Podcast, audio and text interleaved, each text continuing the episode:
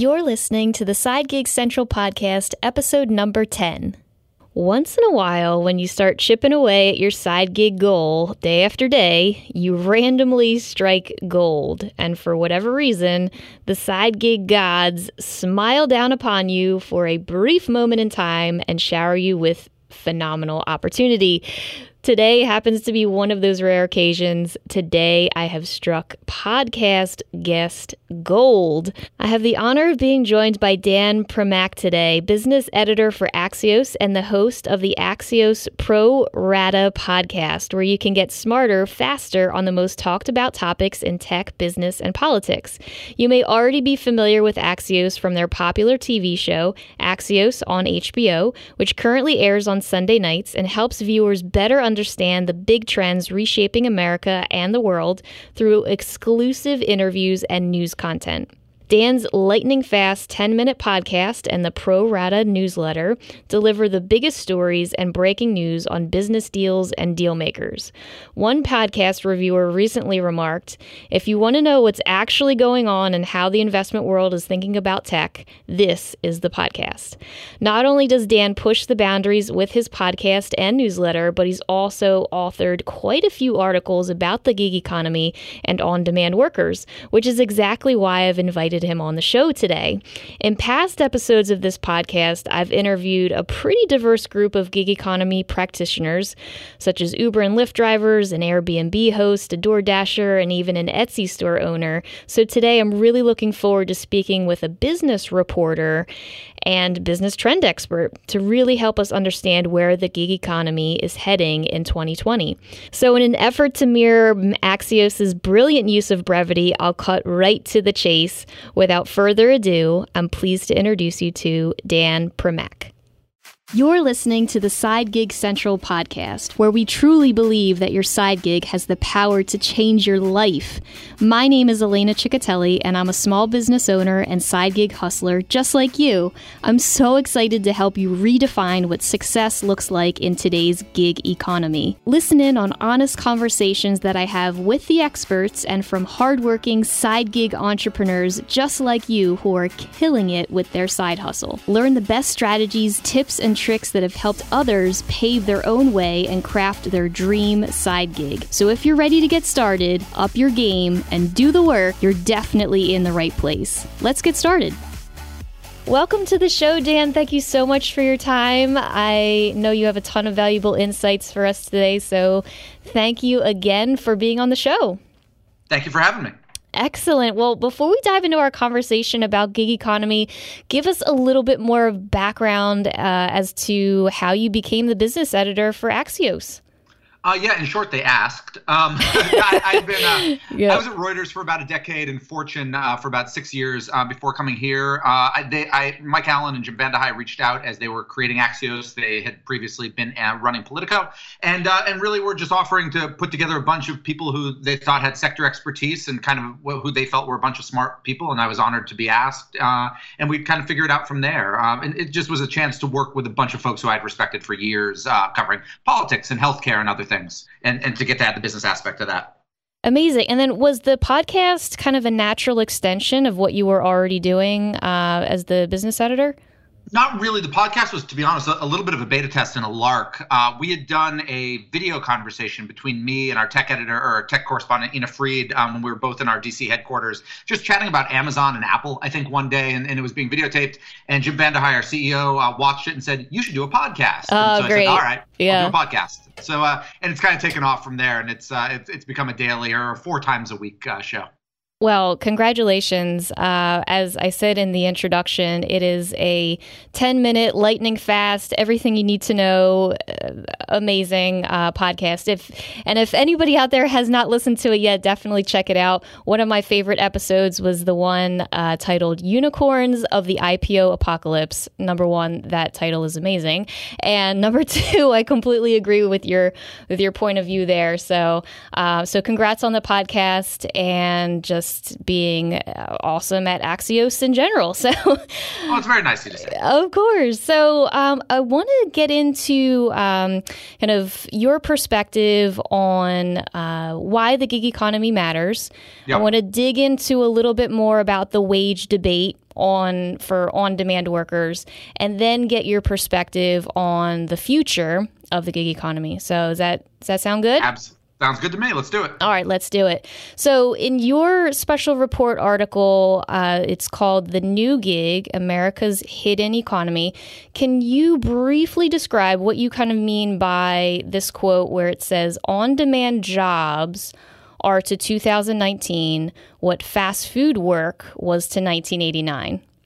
Yeah, uh, they've they've kind of become this this, and the way I wrote it was kind of a central cog in economic growth. Uh, but specifically, it's kind of two groups of people. There's a lot of people, obviously, who do gig economy jobs, but the two biggest groups are entry level. So folks who are doing this, if not their first job, kind of their first quasi full time job, right? And then folks who are trying to get supplemental incomes. And that's a lot like what we saw with fast food in the 1970s and 1980s, where people either were, you know, taking a shift for, you know, a couple times a week as a second job to make ends meet, or it really was, were folks who were relatively low skilled who were looking for that first job, that first regular paycheck. And, and that's what we see a lot of in on demand. Now, there are exceptions to that, right? There are people who are, you know, retired, who are, you know, doing Uber to make a little bit of extra cash here or there. But then again, you also used to see at a McDonald's counter, you know, folks in their 70s, sometimes in their 80s, taking orders for that same reason.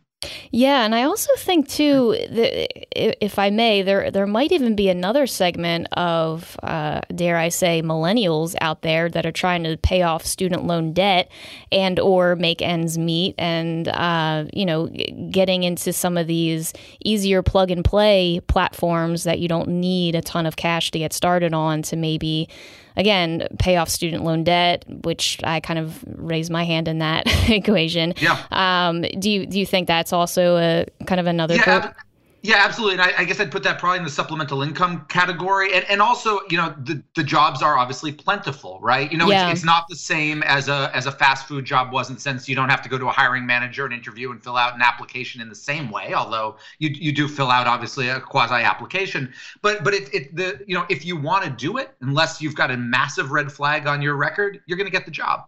Yeah, absolutely, absolutely.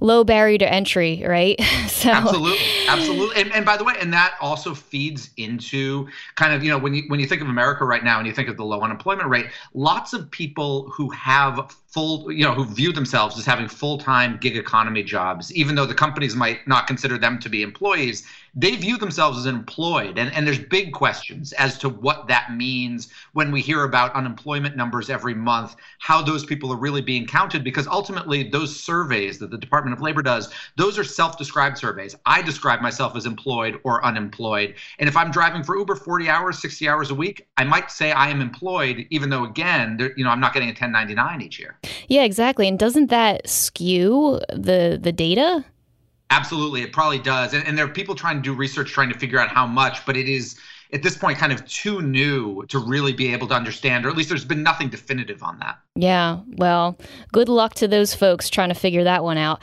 Um, my next question on uh, this, the same article uh, that I referenced previously, um, where uh, you still talk about America's labor ladder um, has a new bottom rung referring to um, on demand plug and play platforms. Um, it's an easy first step for these unskilled workers and valuable stability for everything above. If it breaks, there might be no other way for millions of workers to rise. So, my question here is kind of twofold.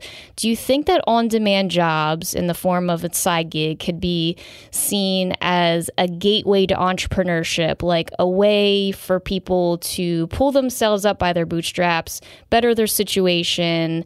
Or do you think these on demand jobs will go down in history as like an excuse for tech companies to exploit independent contractors?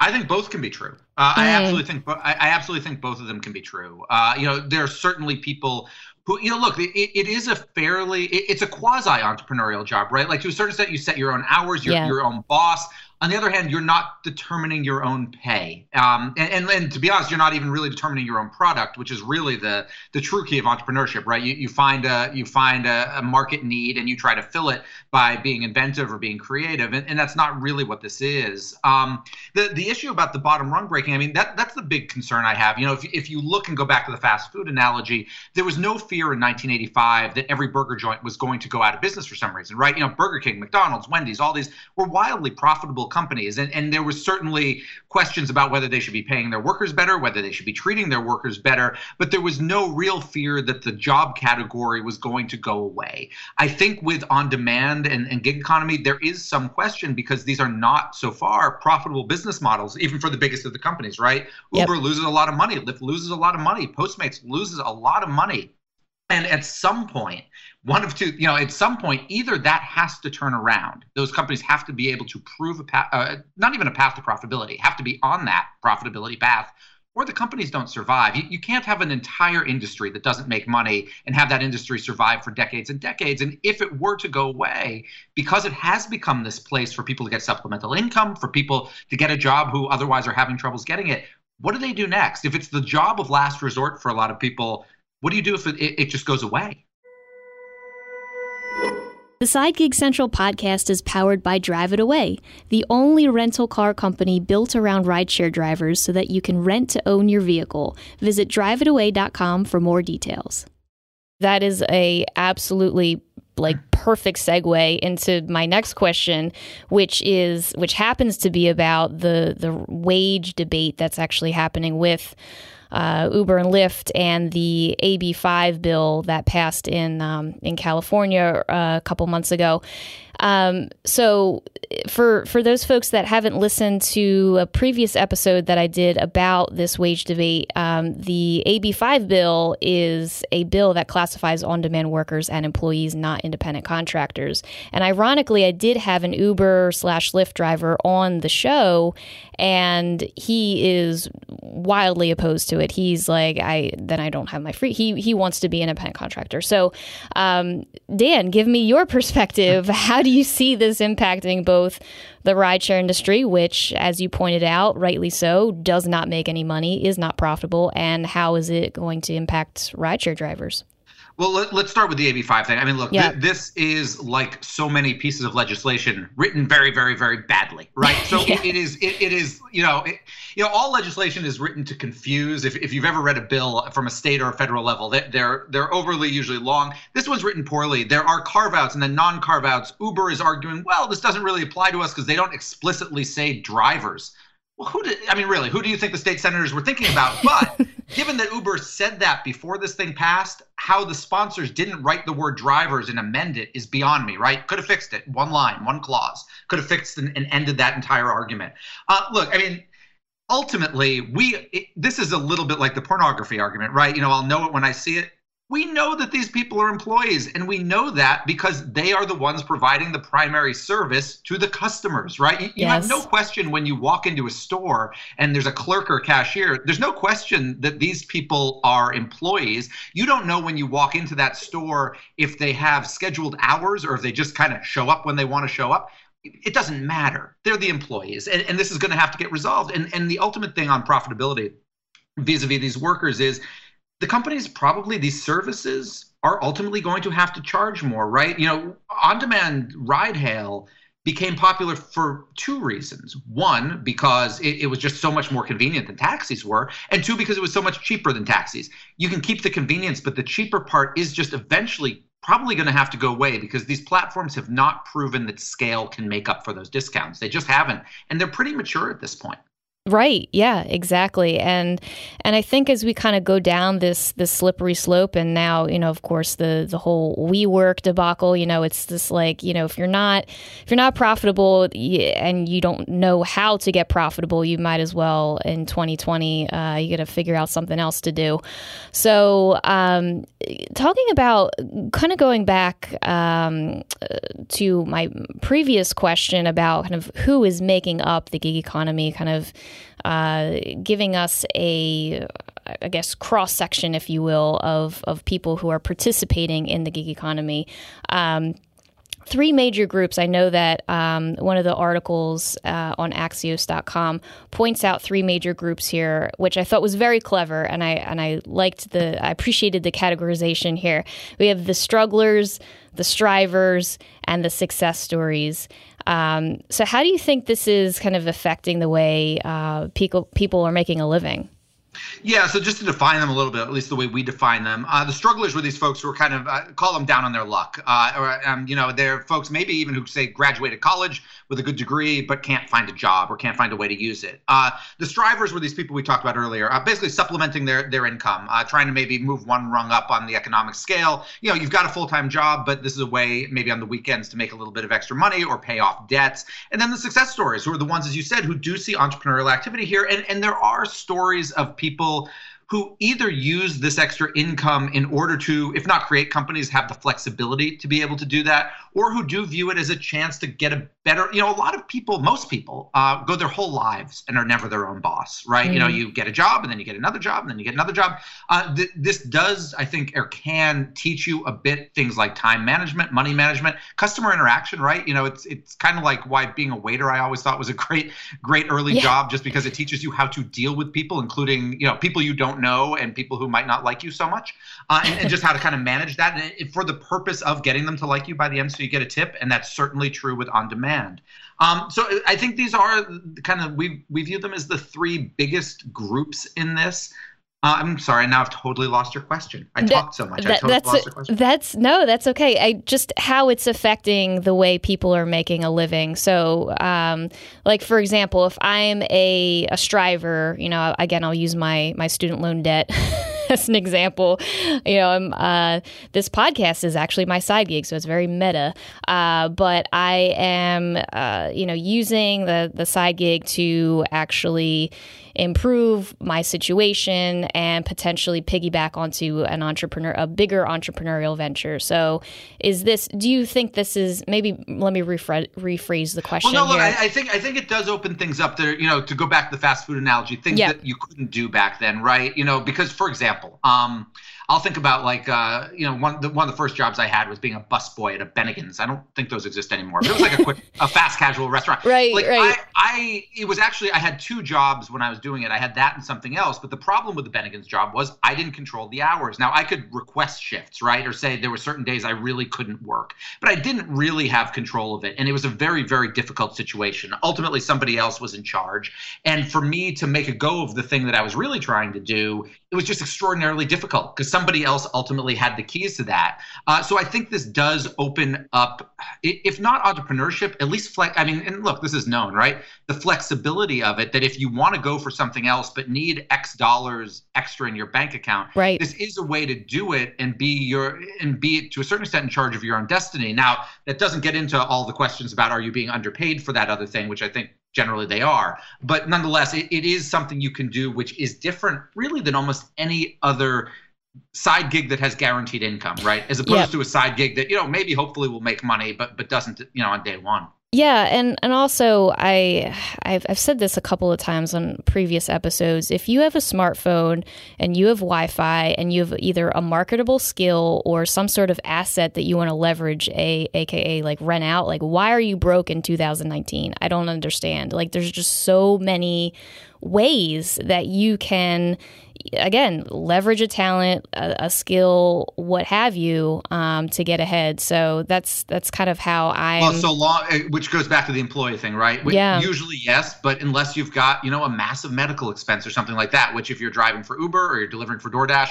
they're not helping you with because they're not giving you insurance because you're right. not employed Right, right. I'm I'm also saying about the the side gig, like truly being a side gig. Like you have your ni- yeah, you have your nine to five, and then you know, but then that that actually raises a, a another really interesting question. Um, and I've been asked this question quite a bit. How do you know that your side gig is going so well, and then you make the jump into a full time gig? You know, making that transition from again, I, I guess I'm really picking on the the striver here, um, making your your side gig potentially your full time gig, uh, which some people find attractive, and maybe that's like the holy grail or side gig nirvana place that we're all trying to get to. Um, I think it is. I, I, guess it depends on what the side gig is, right? And, and I think back to like the, the taxi example, right? In, mm. in, that you know a lot of people actually used to drive cabs as side gigs, right? That that used to be a, a side job. People would have a main job and drive a cab ten hours you know, a week, and it wasn't their cab, right? It wasn't their medallion; it was somebody else's. And a lot of those people actually did strive to actually own their own medallions, to either own their own taxi fleet or to be able to drive their own cab. It is tougher, and so I guess the gig economy to me splits into a couple different categories, right? The Door Dashes, et cetera, of the world. I don't think many people are striving to open their own food food delivery company. Um, Correct. You know, the scale of it, the et cetera.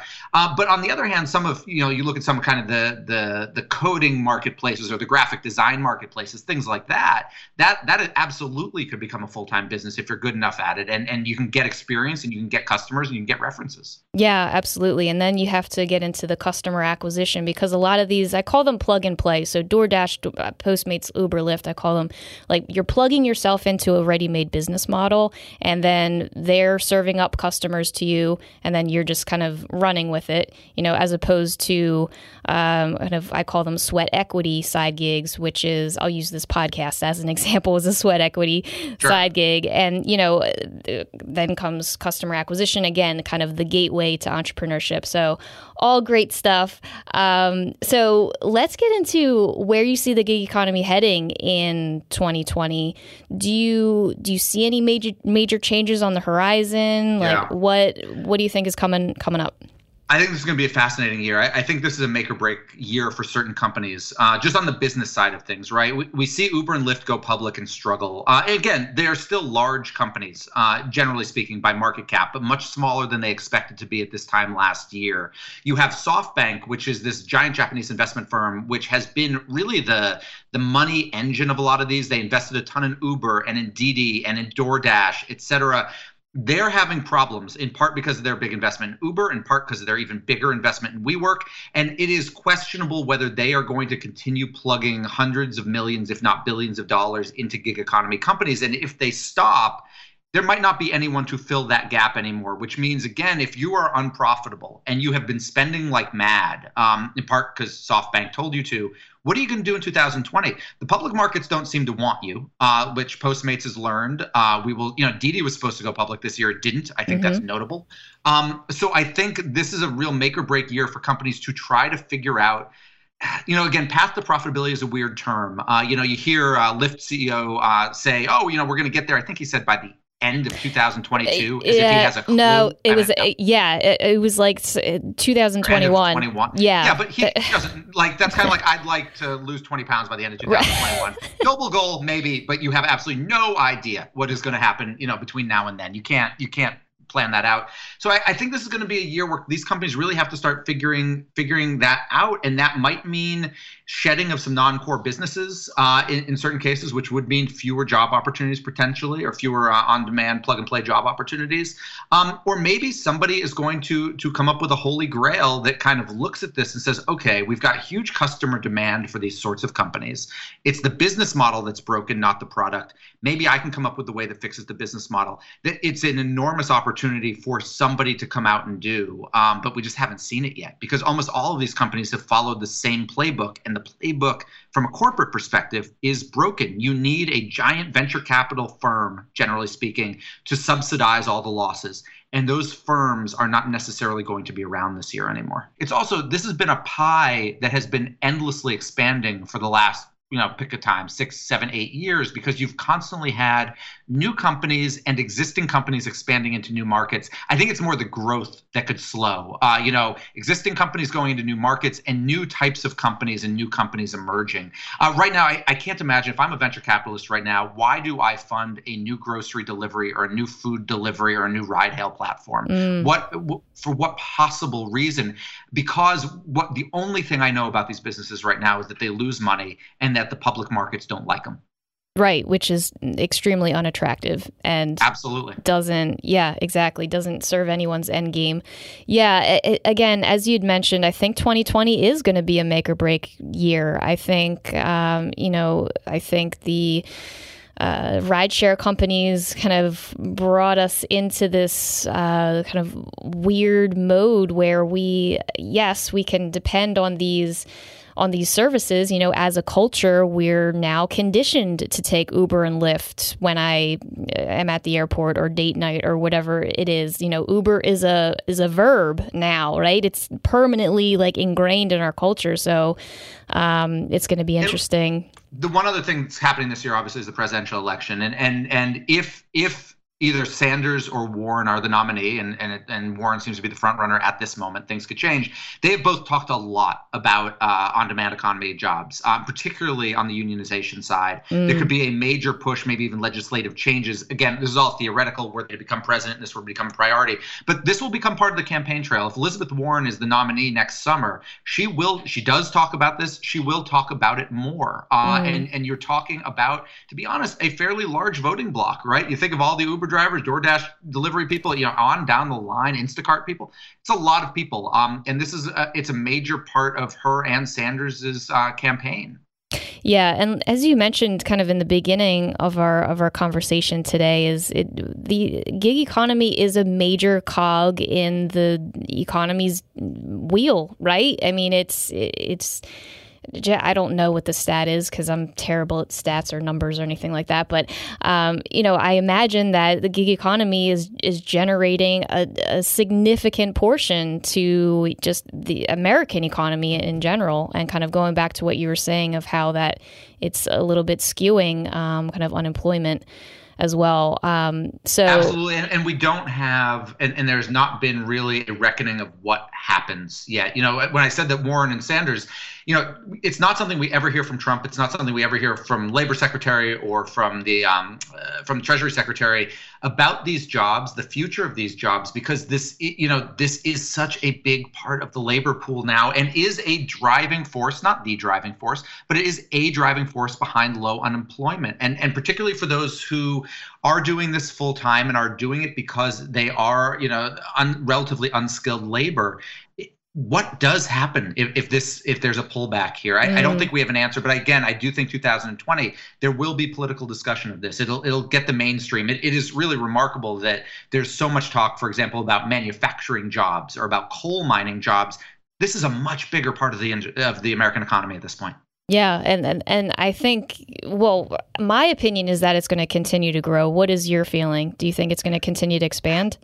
I'm not sure. Honestly, as I said, I, I think this profitability issue is a real mm. question. I, I, think it might for the short term, but you know, if, if we're looking down the line, these companies have to figure out how to make money. Um, you right. know, they, they have a really popular product because it's you know incredibly cheap right? Like i could have the most popular restaurant in the city if i was charging two dollars a meal right? right? you know taking a ten dollar twenty dollar hit on each one. I can do that. Yes. i can't do it forever. Uh, and, and there has to be a point where you fi- where they figure out that balance. And yeah. to date they haven't. And the numbers you know aren't you know the gaps aren't really shrinking on any of these companies. Yeah yeah absolutely. So i think also too specifically in the plug and play area there's going to be as you say adjustments are going to have to be made, and uh, maybe even more legislation is coming down the pike. But in terms of the sweat equity, the uh, what you can say wannabe entrepreneur that's kind of using it as a way to dabble or test the waters in a new industry, I think that part of it is um, is expanding and unending. Agreed. Be- and, and, by the way, if we do get an economic pullback, an economic recession, a lot of people who have those side gig jobs, those sweat equity jobs, that's when they will decide to go into that full term. Mm. If you go, mm. for example, to the history of WeWork, WeWork kind of launched out of the or kind of into the Great Recession, and and one of the reasons they were so successful so early on, they had a lot of people who had had full time jobs and had lost them and weren't able to find new ones. So decided, okay, if I'm going to take my shot at you know whatever my dream is of of making or doing whatever, I might as well do it now because I can't get a full time job anyway. This will be my moment. So if, if, we do get an economic pullback in the next 12, 24 months, it, it, a lot of those side gig jobs that we have seen people take over the last couple years could become full time work. Yeah, that'll be interesting. We'll we'll definitely uh, we'll keep our eyes out. Dan, thank you so much for your time today. Thank you so much for your insights. You are uh, just a, a, an extraordinary resource and expert, and um, just I'm so grateful and humbled that you uh, that you were a guest today. So again, thank you so much for your time. Um, and Dan, where uh, where can our listeners find you? Where do you hang out online the most? Online, the most probably Twitter at Dan Primack. That's P R I M A C K. Uh, or you can get the Pro Rata newsletter at signup.axios.com or search Axios Pro Rata uh, in any of the podcast platforms. We are on there uh, four times a week. Absolutely. Yes. Please listen to Dan's podcast. It is amazing. You will be three times smarter after you listen to Dan's podcast and that is that is a fact. Um, Dan, thank you so much for your time once again, and uh, have a great day. Thank you so much. Thanks for having me. Appreciate it. Thanks so much for listening to the Side Gig Central podcast. You can dive into the show notes for this episode and for all past episodes at sidegigcentral.com. If you love the show, share it with a friend. And while you're at it, don't forget to subscribe to the podcast.